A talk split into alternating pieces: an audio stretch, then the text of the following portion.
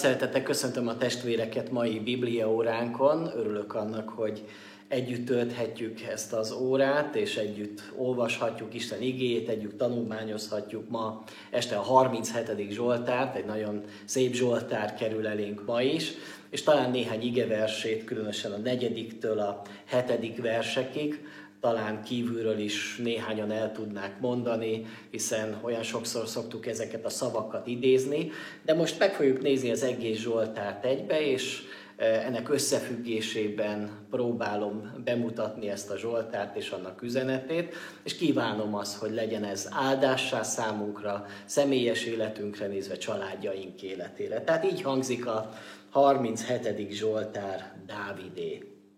Ne indulj haragra a gonoszok miatt, ne irigykedj a cselszövőkre, mert hamar elhervadnak, mint a fű, elfonnyadnak, mint a zöld növények. Bízzál az Úrban és tégy jót, akkor az országban lakhatsz, és biztonságban élhetsz. Gyönyörködj az Úrban, és megadja szíved kéréseit, hagyd az Úrra utadat, bízzál benne, mert ő munkálkodik, világossá teszi igazságodat, jogodra fényderít. Légy csendben és várj az Úrra, és ne indulj fel, ha az alattomos embernek szerencsés az útja. Tégy le a haragról, hagyd a heveskedést, ne légy indulatos, mert az csak rosszra visz. Mert a gonoszok kipusztulnak, de akik az Úrba reménykednek, azok öröklik a földet. Még egy kis idő még, és nem lesz meg a bűnös, körülnézel, de nyomát sem találod. Az alázatosak öröklik a földet, és teljes békességet élveznek. Ármánykodik a bűnös az igaz ellen, és acsarkodik ellene. Az Úr nevet rajta, mert látja, hogy eljön majd a napja, kardot rántanak a bűnösök, kifeszítik íjukat, hogy elejtsék a nyomorultat és a szegényt, levágják az egyenes úton járókat. De kardjuk saját szívüket járja át, és íjaik összetörnek. Többet ér a kevés az igaznak, mint a gazdagsága sok bűnösnek. Mert a bűnösök karja összetörik, de az igazakat támogatja az Úr, ismeri az Úr a fedhetetlenek életét, és örökségük megmarad örökké. Nem szégyenülnek meg a gonosz időben sem, jól laknak az éhínség napjaiban is. De megsemmisülnek a bűnösök, elenyésznek az Úr ellenségei. Még ha olyanos, olyanok is, mint a biruló rétek, füstként enyésznek el. Kölcsönt kér a bűnös, és nem adja vissza, de az igaz könyörületes és adakozó. Akiket megáld az Úr, öröklik a földet, akiket megátkoz, elpusztulnak. Az Úr irányítja annak az embernek a lépteit, akinek az útja tetszik neki. Ha elesik is, nem marad fekve, mert az Úr kézen fogja. Gyermek voltam, meg is öregettem, de nem láttam, hogy elhagyatottá lett, volna, lett az igaz, sem azt, hogy gyermeke koldussá vált. Mindenkor könyörül és kölcsönad, gyermeke áldott lesz. Kerüld a rosszat, tégy jót, és itt lakhatsz mindvégig. Mert az Úr szereti a jogosságot, és nem hagyja el híveit. Megőrzi őket mindenkor, a bűnösök utódait pedig kiírtja. Az igazak öröklik a földet, és ott laknak mindvégig. Bölcsen beszél az igaznak a szája, és a nyelve igazat mond. Isten törvénye a szívében, nem ingadoznak léptei. Leselkedik a bűnös az igazra, és meg akarja ölni, de az Úr nem hagyja, hogy kezébe kerüljön, és nem engedi, hogy bűnösként elítéljék. Reménykedj az Úrba, maradj meg az ő útján, ő felmagasztal és öröklöd a földet, meglátod, hogy kiirtja a bűnösöket. Láttam egy erőszakos bűnöst, olyan volt, mint egy terebélyes zöldellő fa, de egyszer csak eltűnt, nem volt többé. Kerestem, de nem lehetett megtalálni. Vigyázz, hogy fedhetetlen légy, ügyelj, hogy becsületes maradj, mert a jövő a béke emberéé. De a vétkesek mind megsemmisülnek, a bűnösök vége pusztulás. Az igazak segítséget kapnak az Úrtól, er, erőt a szükség idején. Megmenti az Úr, és megmenti, megsegíti az Úr, megmenti őket, megmenti a bűnösöktől, megszabadítja őket, mert hozzá menekülnek. Imádkozzunk testvérek most! Istenem, köszönjük neked ezt a csodálatos Zsoltárt ismét, és köszönjük neked, hogy Dávid ilyen őszintén tudta megfogalmazni az ő érzéseit, gondolatait, és bárcsak mi is ilyen módon tudnánk imádkozni, taníts bennünket is imádkozni, hogy tudjuk valóban kérni azt, amire igazán szükségünk van, és megfogalmazni azt, ami igazán a mi szívünknek a, a, a kívánsága, Én kérlek Istenem arra, hogy miközben olvasuk ezt a Zsoltárt, nyisd meg a mi elménket, a mi szívünket, indíts bennünket is hálaadásra, indíts bennünket is imádságra, közbenjárásra. Uram, hadd lássuk meg, hogy mi a Te terved és szándékod. Uram, hadd kapjunk mi is erőt a kísértések között, és hadd tudjunk ellenállni a kísértésnek. Imádkozom most a testvéreimért, akik otthonaikban vannak, és talán most ez a járványhelyzet és a karanténhelyzet kicsit távol vitt minket egymástól, de kérlek Isten, hogy ne engedd a mi közösségünket széthullni, hanem Te a lelked által forrasz egybe bennünket a Te dicsőségedre. Amen. Testvérek, ez a Zsoltár, amit olvastunk, ez lehetne bölcsességi Zsoltár, ugyanakkor hálaadó Zsoltár is, mind a két Zsoltár típusnak a, az elemeit tartalmazza ez a Zsoltár. Alapvetően egyszerű a, a Zsoltárnak a felépítése, amely más Zsoltárokhoz is hasonlóan összehasonlítja az igazaknak, a hívő embereknek az útját, a hitetlenek és a bűnösöknek az útjával. Ilyen volt már az első Zsoltár is, ott is, aki boldog ember, aki nem vétkezik, és nem a gonoszok tanácsa szerint, és nem ül a csúfolódók székébe, hanem az Úr törvényébe gyönyörködik éjjel és nappal. Itt is az igazakról beszél, akik az Isten igéjéhez szabják az életüket, akik Istent követik, akik gyönyörködnek az Istenben, és azok az emberek, akik nem törődnek az Istennel, saját fejük után mennek, saját vágyaikat kergetik, és azokat próbálják elérni. És tulajdonképpen valóban ilyen egyszerű a világ és az élet. Mit talán sokszor bonyolultnak látjuk, és nem mondjuk azt, hogy van fekete és fehér, hanem sokszor átmeneti dolgokról beszélünk. De a Biblia ilyen fekete-fehér módon fogalmaz, azt mondja, hogy vannak vagy hívő emberek, és vannak hitetlenek. És nincs köztes út. Nincsenek olyanok, akik majdnem hívők, vagy jó emberek, de nem hívők, hanem azt mondja, hogy vagy igaz vagy, vagy istenfélő ember vagy, vagy az Urat követed, vagy ő, az ő útján jársz, és akkor, akkor megtértél, újjászülettél, vagy pedig még a világnak a sodrásában éled az életedet, szembemész az Isten törvényével, és akkor nincs neked reménységed, és nincs örök életed. Hát vajon melyik úton jársz most, kedves barátom, aki most figyeled ezt a prédikációt, akár ez a mai ige hirdetés is segítsen bennünket, hogy a jó útra lépjünk, és azon az úton mindvégig kitartsunk. Ezt a Zsoltárt nagyon érdekes, utána néztem 1526-ban a Mohácsi vész után, Luther Márton küldte el a magyar királynőnek, Mária királynőnek, azok után, hogy az ő férje, második Lajos is elesett a Mohácsi csatában, és valamivel bátorítani akarta Luther Márton a magyarok királynőjét, már csak azért is, mert a királynő nagyon nyitott volt a reformációra, nyitott volt a, a luteránus hitre, és uh, tulajdonképpen egy ilyen levelet küldött Luther Márton Mária királynőnek, hogy négy vigasztaló Zsoltár Magyarország királynéjának. És ebből a, az egyik Zsoltár az a 37. Zsoltár volt. És nem véletlenül, mert hogy látszólag uh, a gonoszok, a pogányok uh, győztek a keresztények felett, de ez a Zsoltár arról beszél, hogy ez a győzelem csak átmeneti lehet,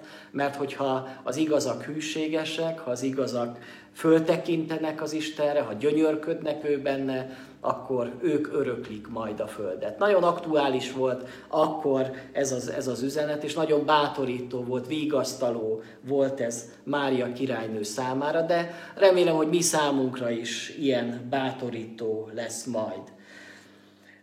Tehát ugye a bűnös ember és a, a, az igaz embernek az útját hozza össze ez a Zsoltár is, és abból a szempontból kerül elő ez a téma, hogy az igaz emberek néha elbizonytalanodnak saját magukban, saját döntésükben, saját hitükben, hogy valóban a jó útat választottuk. Ez egy kísértés is a hívő ember életébe, hogy nem jobb-e azoknak az embereknek, akik a világban élnek, akik nem törődnek az Isten félelemmel, akik nem imádkoznak, akik nem olvasnak Bibliát, akik nem járnak közösségbe. Hát kevesebb olyan kötelezettségük van, mint ami sokszor nekünk hívő embereknek úgy éljük meg, hogy milyen sok kötelezettségünk van, meg még szent életet is kell élni. Hát miért jó az nekünk, megéri-e nekünk hívő embernek lenni?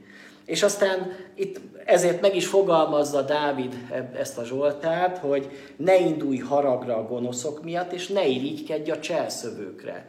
Mert hogy ez az irigység, ez egy kísértés. Az a kísértés, hogy én azt gondolom, hogy a hitetlen embernek jobb az élete, jobb a sora. És valóban néha rövid távon akár ezt tapasztalhatjuk is. És ez a Zsoltár arról beszél, hogy vannak ugyanolyan emberek, akik ármánykodnak, akik kölcsönadnak és nem adnak vissza, és akik még a hívő emberek ellen is támadnak, és ezeknek az embereknek néha olyan az élete, hogy, hogy szerencsés az útjuk, így fogalmaz a hetedik versben, vagy ahogy úgy fogalmaz, hogy láttam olyan e, igaz, vagy olyan, olyan istentelen embert, akinek az élete olyan volt, mint egy terebélyesedő, zöldellő fa, ami egyszer csak úgy kivirult. Tehát látjuk ezeket a képeket, hogy rövid távon valóban néha úgy néz ki, hogy egy hitetlennek az útja az lehet sikeres. Eszünkbe juthat egy másik Zsoltár is, a 73. Zsoltár, ahol Ászáf, Dávid dicsőítő vezetője, önti ki a panaszát Isten előtt, ugyanezekkel a gondolatokkal, hogy ő tisztán tartotta az ő szívét, de mégiscsak azt látja, így fogalmaz Ászáf abban a, a Zsoltárában, hogy hogy de én majdnem, meg, a, lába, a lábam majdnem megcsúszott, kis hián elestem jártomban, mert felindultam a kérkedők miatt, látva a bűnösök jólétét, mert halálukig sincsen kínjaik, és kövér a testük. Ilyenek a bűnösök, háborítatlanul gyarapítják vagyonukat szüntelen.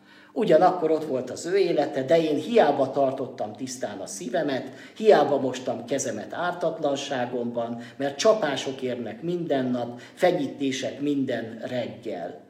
Már arra gondoltott Ászáp abban a Zsoltárban, hogy neki is sokkal jobb lenne, hogyha elhagyná ezt a utat, a hívő utat, a zsidó istenhitet, és helyette ő is pogány lenne, és akkor lehet, hogy sokkal szerencsésebb, sokkal boldogabb életet élne. Hát ez egy óriási kísértés, és valóban néha egy hívő embert érhetnek nehézségek, csapások, érheti őt ö, ö, olyan dolog, hogy amikor szegényebb lesz, és amikor ö, nem ö, úgy mennek a dolgai, ö, mint akár szeretné, vagy amennyire vágyik arra.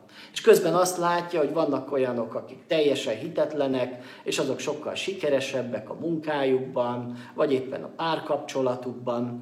Emlékszem én is, hogy mikor fiatal voltam, és láttam az osztálytársaimat, akik nagyon kicsapongó életet éltek, és mindig hencegve jöttek vissza egy hétvége után, hogy hány lányt sikerült nekik ismét becserkészniük, akkor én is ott voltam, hogy hát lehet, hogy nekik sokkal jobb, mint nekem ez egy kísértés. És ez a Zsoltár is ezzel a kísértéssel szembesít bennünket. Lehet, hogy te még nem élted meg, kedves barátom, kedves testvérem, de talán sokan most is ennek a kísértésében vannak, hogy vonza őket a világ.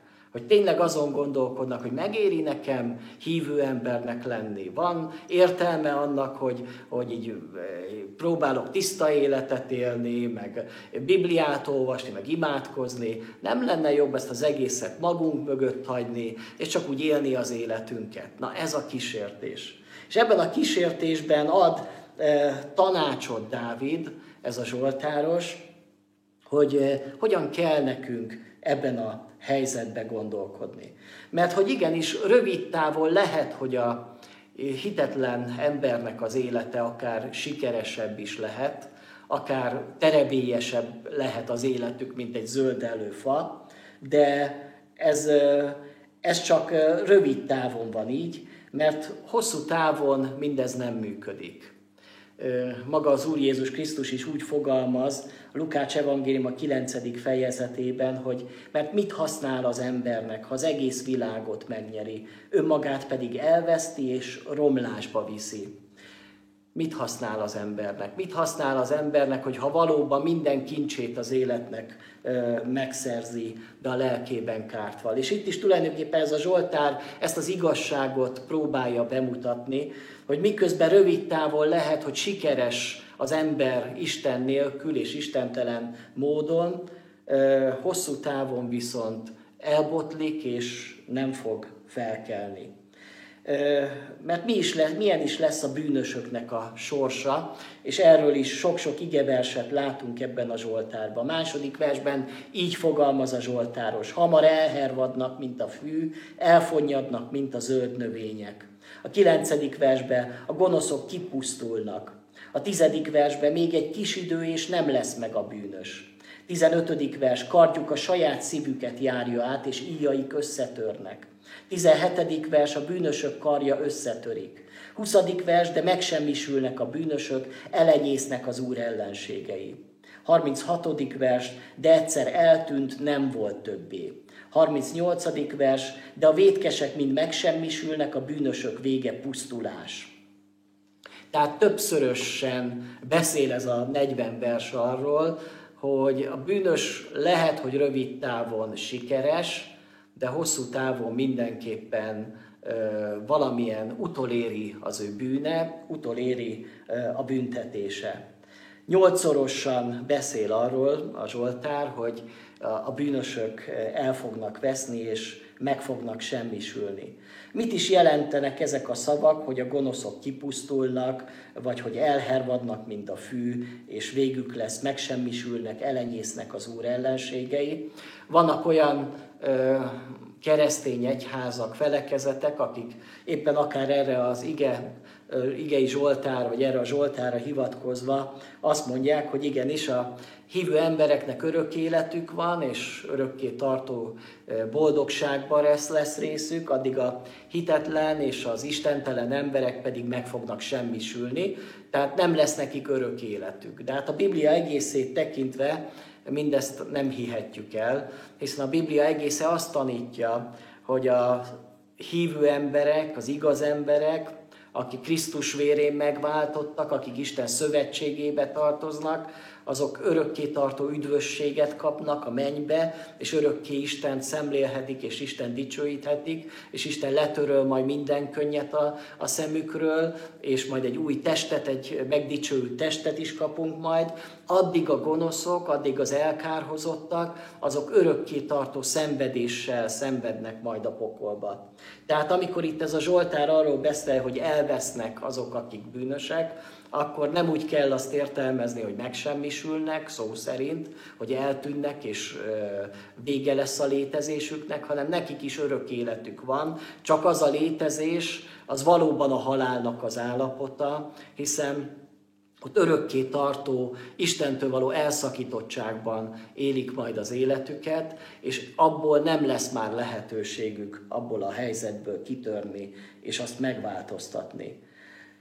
Azért ismétli magát ez a Zsoltár ennyiszer, és azért mondja el nyolcszor is azt a dolgot, hogy, hogy a bűnös embernek az útja az a halálba vezet, a bűnösnek az ember, bűnös ember útja megsemmisülésbe, a pokolba vezet, hogy ezzel mint egy nyomatékosítani ezt az igazságot, hogy hívő emberek, vegyétek észre, hogy ne irigykedjél a gonoszakra, a cselszövőkre, ne induljon haragod, ha a bűnösökre fog gondolsz, vagy a bűnösök jólétét látod, mert lásd magad előtt azt is, hogy ha meg nem térnek, akkor ők mind el fognak veszni. És ugyanakkor pedig ez a Zsoltár éppen ezekkel az ismétlésekkel és nyomatékosításokkal a bűnös embereket is megszólítja, hogy bűnös ember kapjál már észbe, és vedd már észre azt, hogy bár most neked úgy néz ki, hogy jó, de hosszú távon mindez nem fog működni. És hogy térjél meg, még van lehetőséged most megtérni. Mert még egy igen-igen kis idő, egy kis idő még, és nem lesz még meg a bűnös. És ez is a Zsoltárnak egyik üzenete, hogy arról beszél, hogy az idő az rövid, hogy egy kis idő van még. nekünk lehet, hogy úgy tűnik, hogy hát olyan hosszú az élet, 70-80 év, most én vagyok 48 éves, még azt mondom, még van hátra az életemből, még jó sok, még van időm arra, hogy majd helyrehozzak dolgokat. De ugyanakkor az Isten szemszögéből ez nagyon rövid idő, és idős testvérek biztos, hogy talán ti jobban érzitek, hogy milyen hamar elröpül az emberi élet. Hogy soha nem jó az, amikor halogatunk, amikor azt gondoljuk, hogy még mennyi időnk van hátra. Éppen ez a koronavírus betegség figyelmeztet bennünket arra, hogy legyünk mindig készen, mert bárki bármikor megbetegedhet, bármikor lélegeztetőgépre kerülhet, és bármikor meg kell állni az ő teremtője, az ő megváltója előtt. Még egy kis idő. És ezt a kis időt használjuk ki arra, hogy igenis Isten mellett tegyük le az életünket, és amennyire rajtunk múlik, segítsük azokat, akik még nem ezen az úton járnak, hogy rátaláljanak. De milyen az igaz embernek az útja? Mert hogy jó a bűnös embernek az útja, arról talán kevesebbet kell beszélnünk, meg az annyira talán nem is kell, hogy fontos legyen számunkra, sokkal inkább, hogy milyen az igaz embernek az útja. Miért éri meg tehát igazából hívő embernek lenni. Mert nem azért éri csak meg hívő embernek lenni, mert hogy megijedünk attól, hogy a bűnös ember elkárhozik és a pokolba kerül, és félelem miatt inkább választom a jó utat, és választom Krisztust, választom Istent, nem csak ezért vagyok hívő ember, mert félek a haláltól, félek a pokoltól, hanem azért, mert Isten valami sokkal csodálatosabb dolgot készített a hívő emberek számára. És ezért balga a bűnös ember, mert mindezt a jót nem tapasztalják és nem tudják megélni az ő életükbe. Az első ilyen áldás, vagy ilyen dolog, amit az Isten eh, ad nekünk, hogy gyönyörködj az Úrban, és megadja a szíved kéréseit. Hogy ez a hívő embernek az útja, hogy az Isten gondoskodik az övéi felett. Hogy miközben a hívő, vagy a hitetlen ember az csak magára számíthat, és magának köszönheti az ő szerencséjét, az ő jólétét, az ő sikerét, addig a hívő ember tudja, hogy eh, Istentől függ az ő élete. Jézus Krisztus is így fogalmaz a hegyi beszédben, beszédben. Keressétek először az Isten országát, az ő igazságát, és ezek ráadásul mind megadatnak nektek keressétek az Isten országát. Vagyis legyen az életetek célja az mennyei cél, hogy odafennvalókat keressetek, az odafennvalókkal törődjetek, hogy ne a földi dolgokkal törődjetek elsősorban, hanem higgyétek azt, hogyha keresitek a mennyei dolgokat, akkor az Isten a földi dolgokat is ráadásul meg fogja adni nektek. Gyönyörködj az Úrban, és megadja szíved kéréseit milyen gyakran ugye ez, ez fel tud borulni, hogy először keresem a szívem kéréseit. Nem is biztos, hogy Isten előtt kitárom a szívem kérését, hanem akarom még megszerezni. De a Biblia arra tanít bennünket, hogy, hogy te sokkal inkább gyönyörködj az Istenbe, hogy adj időt arra, hogy, hogy az Istenben tud gyönyörködni. És szeretném megkérdezni, kedves testvérem, kedves barátom, hogy mennyit gyönyörködtél ezen a héten az Úrba, az ő igéjében mennyit gyönyörködtél, amiközben imádkoztál, és kiöntötted előtt a szívedet, vagy hallgattál egy ige hirdetés, vagy olvastál egy keresztény könyvet, vagy hallgattál egy keresztény dalt, gyönyörködj az Úrba. Annyira hiányzik a mai ember életében ez a fegyelem, hogy, hogy igenis ráveszem magamat arra, hogy én gyönyörködni tudjak az Istenbe, hogy időt szánok arra, hogy gyönyörködjek az Istenbe. És ahogyan egyik ima este is előhoztam ezt az igét, hogy mi az ima meghallgatásnak a feltétele, hogy, hogy tudunk gyönyörködni az Istenbe. Mert miközben gyönyörködünk az Úrba, ő megadja a szívet kéréseit. Milyen csodálatos ez az ige. És valóban az az igaz, hogy ahogyan a 50. Zsoltár 15. verse is mondja, hogy hív segítségül a nyomorúság idején, és én megszabadítalak, és te dicsőítesz engem, Ugye, hogyha ezt a Zsoltárt összehozzuk ezzel a Zsoltárral, akkor azt látjuk, hogy segítségül hívom az Isten nevét, dicsőítem őt, és miközben dicsőítem őt, az ima kéréseimet meghallgatja, és megadja a szíved kéréseit. Össze kapcsolódik egymással az Istenben való gyönyörködés, a dicsőítés, és az ima meghallgatás és a kérés. Hát bárcsak tudnánk ezt így folyamatosan gyakorolni és megtapasztalni ennek áldásait az életünkre nézve. Ugye azt mondja, hagyd az Úrra az utadat, bízzál ő benne, mert ő munkálkodik.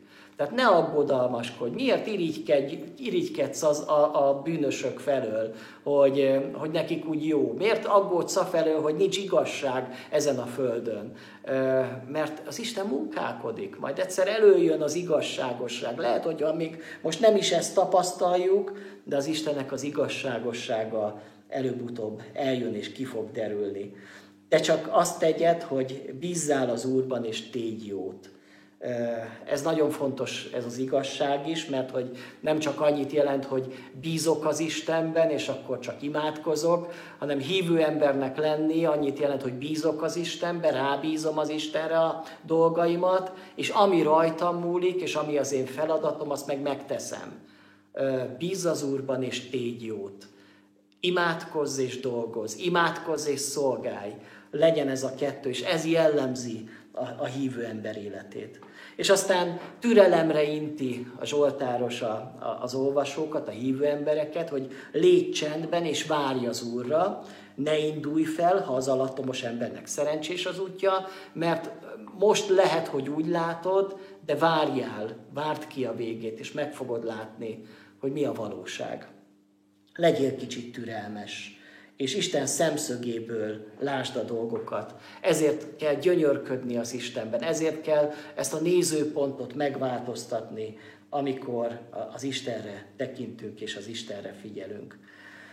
Milyen áldásokat tartogat Isten az övéinek, és miket jelent ki eh, ez a Zsoltár, eh, ami megint csak arra bátorít bennünket, hogy mennyire jó nekünk, hogyha Istent választjuk, és ő a mi életünknek az Ura. Azt mondja a 19. vers, hogy nem szégyenülnek meg a gonosz időben, jól laknak az éhínség napjaiban. Tehát a hitetlen útjának az a veszélye, hogy nagyon is a körülményektől függ egy igaz vagy egy hitetlen embernek a, a, a szerencséje, a jóléte. Egyik pillanatban lehet, hogy sikereket ér el, egyik pillanatban lehet, hogy jól megy a dolga, aztán változnak a körülmények, változnak a lehetőségek, és aztán mindent elveszít. A tékozló fiúnak a, a példázatában is azt látjuk, hogy a tékozló fiú egészen addig jól érezte magát a távoli idegen földön, amíg tartott az öröksége, amíg tudta tékozolni mindazt, amit az atyától már elvett, vagy elkért. És addig voltak barátai, addig volt mulatozás, addig nem is gondolt arra, hogy milyen jó lenne nekem hazamenni, addig neki jó volt. Aztán változott a körülmény, és egyszer csak éhínség jött arra a földre, és amikor éhínség jött a földre, akkor már nem volt kihez hozzá menni. De a hívő ember, akiről arról beszél, hogy nem szégyenül meg a gonosz időben sem, és jól laknak az éhínség napjaiban is. Vagyis a hívő embernek az élete, békessége, öröme, boldogsága nem a körülményektől függ. Nem attól, hogy most éppen jólétben vagyunk, nem attól, hogy éppen békességben vagyunk, hanem függetlenül mindentől, ami történik körülöttünk, mi az Istenre tekintünk, mert az Isten változhatatlan. És ez igaz most ebben az élethelyzetben is, a koronavírus járvány idején is, amikor gonosz időket élünk, vagy nehéz időket élünk, akkor is jól lakunk, és itt nem csak a fizikai jól lakásról kell beszélni, hanem sokkal inkább a lelki jól lakástól, nem kell kétségbe esni, nem kell ö, kiáltani, és nem kell ö, teljesen depresszióba esni, hanem, hanem mehetünk oda az Istenhez, és megnyugodhat ő benne a mi szívünk. Ez egy csodálatos áldás, amit Isten az övéinek tartogat. 22-es vers, az Úr irányítja annak az embernek a lépteit, akinek az útja tetszik neki. Vagyis az Isten vezeti a hívő embernek az életét. A hitetlen ember az megy, amerre sodródik, megy, amerre viszik a társai, a korszellem, de a hívő embernek az életét Isten vezeti. és ezért nem kaotikus az élete, nem romlik el az ő élete. Beszéltem azokról a fiatal barátaimról, akiket én irigyeltem, mikor fiatal voltam, és nekik talán sikeresebb volt az életük, akár párkapcsolat terén, vagy más területen is. És mára már látom az ő életüket, hogy vannak közöttük olyanok, akik már többszörösen elváltak, mások alkoholisták lettek, van, aki már meg is halt azóta az életmódja miatt.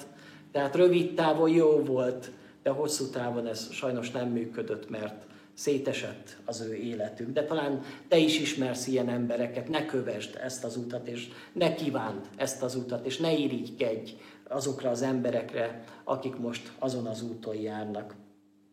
Azt mondja a 24. vers, ha elesik is, nem marad fekve, mert az Úr kézen fogja.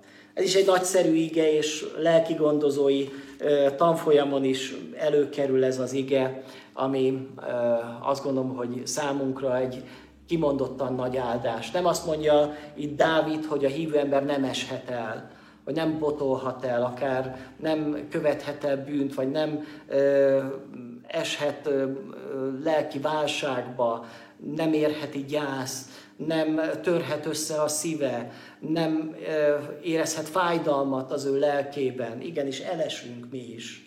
De az igaz, hogy a hívő ember, ha elesik is, nem marad fekve, mert az Úr kézen fogja és felemeli. Milyen rossz az, amikor egy hitetlen ember esik a padlóra. Vajon milyen kapaszkodói vannak egy hitetlen embernek? Lehet, hogy egy másik emberbe bízik, majd valaki nekem segíteni fog vagy bízik önmagába, saját lelki erejébe, hogy összeszedem magamat, és felállok. És aztán lehet, hogy valakinek van is annyi léleke, jelenléte, ereje, hogy hát valameddig föl tud állni. De hát ez csak rövid ideig működik, nem mindig működik. Hogyha egyszer igazán padlóra kerül az ember, nem tud felállni. Mert az ördög is azon munkálkodik, a sátán is azon munkálkodik, hogy az ember, ha padlóra kerül, akkor ne álljon fel. Megint mások bíznak szakemberekbe, majd ők segítenek rajtam, hogyha én padlóra kerülök. És valóban van, amiben tudnak segíteni, de ott is megvannak a korlátok. De Istennek nincsenek korlátai. Isten képes arra, hogy aki igazán padlóra kerül, akinek igazán összetörik az élete, őt onnan felemeli. És talán te is tapasztaltad már, hogy te is voltál padlón és nem a másoktól kell várni olyankor a segítséget, mert Isten persze használhat hívő embereket, embereket is használhat abba, hogy én megvigasztalódjak, hogy beforjanak a sebeim. De elsősorban az én lelki gondozom, elsősorban az én támogatom, az, aki engem fölemel, amikor bajba vagyok, az az Isten és azt jó átélni, megtapasztalni újból és újból. Hát ez egy csodálatos áldása az Úrnak. Majd a Biblia óra végén meg fogunk nézni egy kis videót, egy dalnak a videóklipjét, ahol különböző emberek kerülnek a padlóra, de majd az Isten felemeli őket, az ő vállain fogja hordozni. De még mielőtt megnéznénk, még majd befejezzük ezt a Zsoltát. Azt is mondja ez a Zsoltáros, hogy gyermek voltam, meg is öregedtem, de nem láttam, hogy elhagyatottá vált az igaz, sem azt, hogy a gyermeke koldussá vált. Hát micsoda áldás az a hívő ember életében. Talán sokan ezt el tudják mondani, hogy, hogy nem lehet egy hívő ember igazán magányos. Mert lehet, hogy eljön az az idő, hogy elhagynak az emberek, vagy elveszítjük már a szeretteinket, rokonainkat, férjünket, feleségünket, gyermekeink elhagynak, vagy éppenséggel elköltöznek, és talán ilyenkor átéri az ember a magányosságot, de egy hívő ember sosincs egyedül, mert mindig vele van az Isten. Azt mondja, nem láttam, hogy elhagyatottá lett volna az igaz. És ez egy csodálatos áldás. Hány és hány ember küzd a világban magányossággal, és nehezen tudja elviselni ezt a terhet. Ez maga a pokol, amikor az embernek nincs kihez szólni. De az Istenhez mindig szólhatok. És ráadásul az Isten adott nekem testvéreket, egy közösséget, akik gondolnak rám. És olyan jó hallani, idős testvérekkel, mikor beszélek, hogy, hogy, hogy hányszor és hányszor hívják egymást telefonon, és beszélnek arról, és akkor soha nem érzik magukat egyedül. Ez is a hívő életnek az áldása. Hát milyen balga az az ember, aki ebből kimarad, és azt gondolja, hogy istentelenül, Isten nélkül is lehet igazán teljes és boldog az élete. És azt mondja, még azt sem láttam, hogy az igaz embernek a gyermeke koldussá vált volna. Vagyis, hogy az Isten gondoskodik arról, hogy legyen mit tennünk. A mi mindennapi kenyerünket megadja az Isten. Mindenkor könyörül, az Úr rajtunk, és kölcsönadunk, és a gyermeke is áldott lesz. Hát ezek mind-mind óriási áldások, amik arra bátorítanak, arról szólnak, hogy vedd ezt észre, hogy mennyire áldott ember vagy. És ezt az örökségedet, ezt ne tékozold el, azért, hogy megkívánod azt, hogy hú, a hitetlen embernek milyen van, meg neki mit, ő mit megengedhet magának, vagy mit meg nem cselekedhet. Hát én is szeretném azt, amit egy hitetlen ö, megcselekszik az élete. És én is szeretnék egy kicsit úgy élni, mintha, mintha nem hinnék Istenbe. Hát gondolkodj el, erre bátorít minket ez a Zsoltár. És van még egy nagyon fontos áldás, és talán ez a legfontosabb és a legnyomatékosabb, hangsúlyosabb ebben a Zsoltárban, ezt az áldást, ezt maga az Úr Jézus is idézi a hegyi beszédben, a boldog mondásokban, hogy boldogok a szelídek, mert ők öröklik a földet. És ez a ígéret meg van írva itt ebben a Zsoltárban a 9., a 11., a 22., a 29., a 34. versben, sőt még ugye a 37. vers, ami azt mondja, mert a jövő a béke emberé, tulajdonképpen ugyanaz más szavakkal, tehát hatszorosan is ebben a Zsoltárban benne van, hogy a jövő az az igazaké lesz. Hogy a jövőben az igazak öröklik a földet.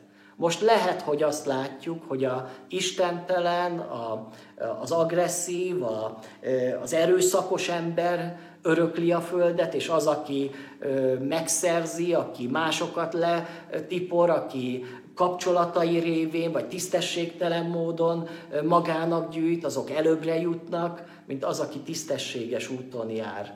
De ez csak rövid távon van így. Lehet, hogy most azt mondod, hogy hát nem lehet tisztességes módon megélni. Hányszor hallottam ilyet már hívő vállalkozóktól, hogy hát nem lehet ma tisztességesen megélni Magyarországon. De én hiszek abban, hogy igen, mert hogy lehet, hogy most az erőszakosok, meg a tisztességtelenek öröklik a földet, de az Isten azt írja igéjébe.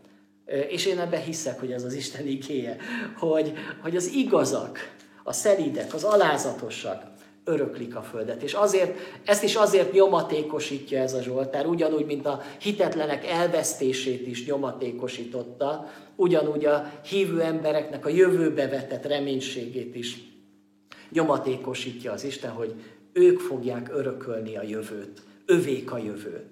Tehát lehet, hogy a jelen az a hitetleneké. Lehet, hogy pillanatnyilag úgy néz ki, hogy sokkal inkább megéri istentelenül élni, mint hívő embernek élni. Ez különösen lehet érvényes mondjuk azokban az országokban, ahol a hívő embereket üldözik, ahol börtönbe zárják, ahol megölik őket, ott különösen elgondolkodhatnak azon a hívő, hogy megéri-e nekem Krisztust követni. Ha nem követem Krisztust, akkor, akkor én élhetek boldogan. De ha Krisztust vállalom, akkor börtön vár rám, akkor megölnek, akkor a, a gyermekeimet, a családomat is ö, majd kínozni fogják. Hát ezt megéri-e? Rövid távon úgy néz ki, hogy nem éri meg. Hosszú távon viszont ott vannak az Isten ígéretei, hogy az igazak, a szelídek, az alázatosak fogják örökölni a földet. Hát vajon melyik földre gondol itt a Zsoltáros, melyik földre gondol az Úr Jézus Krisztus, amikor ezt az igét idézi a hegyi beszédben. Ugye szeretik a Jehova tanúi ezt az igét idézni, én is már többször találkoztam ezzel, hogy na megvan írva, hogy az igazak öröklik, a szelide öröklik a földet, tehát akkor ezt a földet fogjuk örökölni, tehát nem a mennybe leszünk, hanem itt a földön leszünk, és akkor ők már azt mondják, ők már meg is tudják mondani, ők már kis választották, hogy melyik városba, melyik házat fogják megkapni, és ők már úgy le is foglalták azt ők, így, hiszen Isten előtt ezt már így megígérve kapták. Hát ugye nem erről szól ez az ige. Amikor az ige arról beszél, a Biblia teljességét kell látnunk, hogy ez a föld, ez úgy, ahogy van, elmúlik. Recsegbe, ropogva, minden eleme szétesik, és Isten új jeget és új földet fog teremteni. Ez a föld, ez el fog tűnni. Az igazak, mi nem ezt a földet fogjuk örökölni. Nekünk nem itt van az örökségünk. A mi örökségünk az az új ég és az új földön van. Mi oda vágyunk. Mi nekünk ott lesz majd a lelki otthonunk. És valóban azon az új világon ott nem az erőszakosak fognak. Az erőszakosok nem is lesznek ott. Az erőszakosok akkor kivettettek már abból a világból.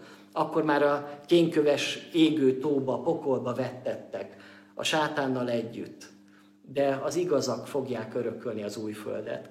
Hát te is ott szeretnél lenni, te is oda vágysz. Te is látod magad előtt már ezt a célt, hát akkor ne induljon haragra a te szíved a gonoszok lát, gonoszokat látva, és ne irigykedj a cselszövőkre, hogy ne akar te is a hitetlenek a, a bűneiben részesedni, és azon az úton járni, hanem tudd azt, hogy te, neked micsoda nagy örökséged van, és ezt az örökséget ne tékozold el, ne add oda ezt az örökségedet.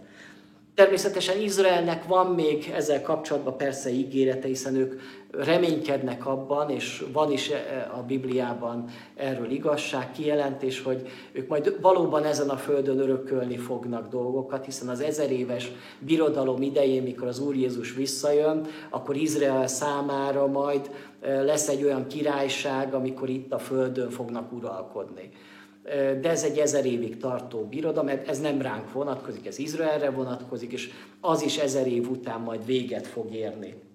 A mi reménységünk nem erre a földre vonatkozik. És még a befejezése ennek az Zsoltárnak, ami megint csak csodálatos, hogy az igazak segítséget kapnak az Úrtól, erőt a szükség idején, megsegíti az Úr, megmenti őket, megmenti a bűnösöktől, megszabadítja őket, mert hozzá menekülnek. Meneküljünk ő hozzá, minden bajunkban, minden kísértésünkben, minden félelmünkben. Hogyha úgy érezzük, hogy igazságtalanság ér bennünket, ha nem vagyunk boldog, hogy nem érezzük magunkat boldognak, akkor menjünk ő hozzá hogyha valamilyen fájdalom ért téged, valamilyen nehézségek között vagy, vagy a családodat éri valami fenyegetés, az igaz ember az segítségül hívja az Úr nevét. Az igaz ember gyönyörködik az Istenbe. Ez különböztet meg minket a hitetlen embertől. Mert hitetlen ember nem kiált az Istenhez. Persze néha az, hogy Istenem most segíts, de nem hittel kiált ő az Istenhez a hívő ember tudja, hogy van hová mennem, van nekem segítségem a bajban. Hát így kiáltsunk ő hozzá, így menjünk ő hozzá. És most meg fogjuk nézni ezt a pici kis videót, és lehet, hogy egy picit idegen számunkra ez a nyelv, vagy ez a fajta zenei stílus, de mégis nézzük ezt a kisfilmet úgy, hogy vegyük benne észre azokat a szereplőket, akik az Istenhez kiáltottak, és akik az Isten megmentett és akiknek segítsége volt az Isten. És majd lesz egy feliratozva, ez a, hiszen angol nyelvű énekről van szó, a feliratot, a szövegre is figyeljünk, és talán az is megerősít bennünket ennek a Zsoltárnak az üzenetében. Nézzük most meg azt a kis videót. I look up to the mountains. Does my strength come from the mountains? No. My strength comes from God. Who made heaven and earth and the mountains.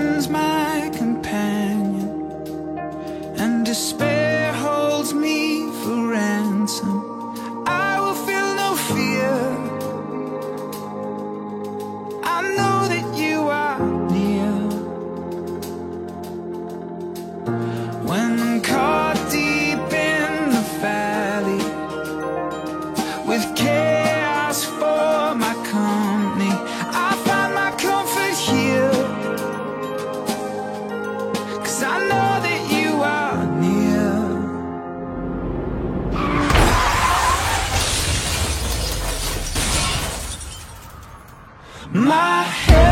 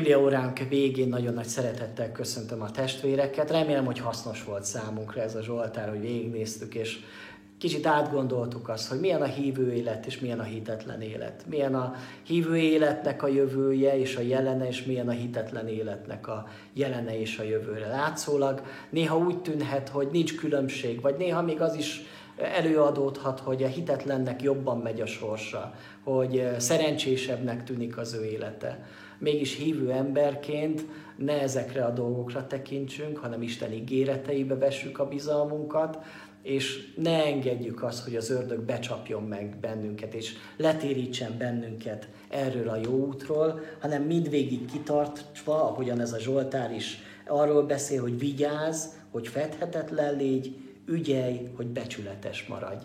Hát ezt kívánom a testvéreknek, ezt kívánom magamnak is, és most szeretnék még imádkozni így az elhangzottakkal kapcsolatban, hajtsuk meg a fejünket.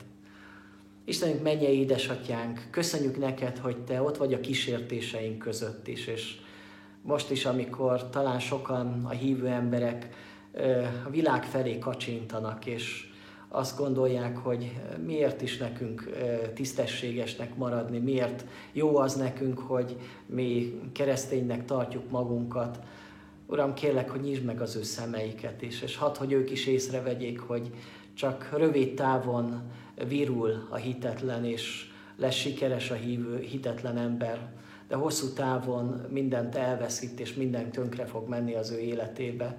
De a hívő embernek az életébe már most olyan sok áldást adsz, és Uram, nem akarjuk mi ezt elveszíteni, nem akarjuk mi ezt eltékozolni, Uram, köszönöm neked, hogy föltekinthetünk rád, és gyönyörködhetünk benned. Segíts, Uram, ezekben a napokban, ezekben a, az időkben is föltekinteni rád, és gyönyörködni benned, hogy te megadd a mi szívünknek a kéréseit. Imádkozom Isten betegeinkért, Uram, hogy gyógyíts meg őket, erősíts meg őket.